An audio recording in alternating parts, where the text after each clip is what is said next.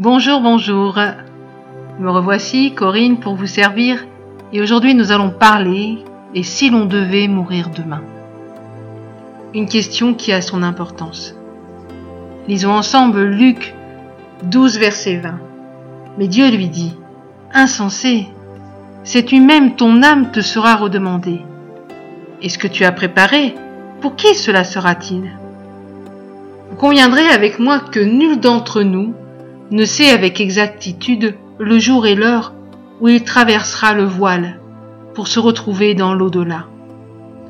La vie n'offre aucune garantie quant au nombre de jours qui nous sont accordés, parce que la mort frappe les jeunes, les plus âgés, les riches, les pauvres, chrétiens ou non, avec la même implacable réalité. L'être humain que nous sommes évite de penser à ce moment, Pourtant, nous devrions, pour jouir pleinement de notre présent, répondre à cette question de la chanson. Si l'on devait mourir demain, qu'est-ce que l'on ferait? Si nous savions que ce matin est le dernier que nous allons vivre, je suis persuadé que nos pensées, nos choix de ce jour seraient fortement chamboulés. Nos inquiétudes pour l'avenir tomberaient comme un château de cartes. Nous vivrions probablement les 86 400 secondes, c'est mon mari qui a fait les comptes, de cette journée avec intensité. Nous serrerions très fort sur nos cœurs ce que nous chérissons. Nous ne passerions pas notre temps à des futilités, mais nous reviendrions à l'essentiel. Pour certains, ils se tourneraient peut-être vers Dieu, implorant son pardon. Bref, ce ne serait pour personne une journée ordinaire, non? Bon, heureusement, pour beaucoup d'entre nous, il y aura encore beaucoup de matins après celui-ci. Et je ne désire pas être morbide dans cette réflexion. Mon interpellation, c'est, puisque je ne sais pas ni le jour ni l'heure, pourquoi ne pas vivre cette journée aussi intensément que si c'était la dernière? Pourquoi m'inquiéter? Pourquoi ne pas profiter pleinement de chaque seconde?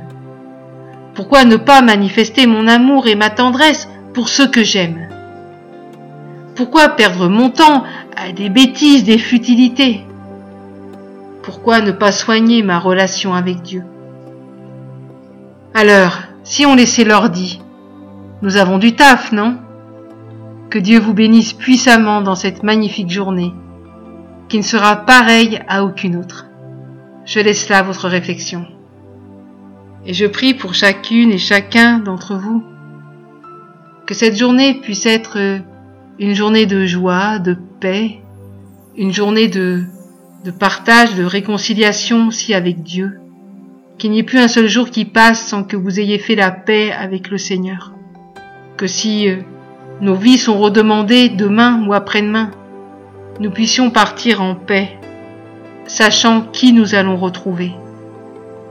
Que chaque jour nous vivions comme une grâce supplémentaire, de nous approcher de Dieu, mais de nous approcher aussi de ceux que nous aimons, de vivre les priorités de Dieu pour chacune de nos vies. C'est vraiment ma prière. Je vous souhaite une excellente journée, bénie, remplie de joie, et je vous dis à très bientôt. Au revoir.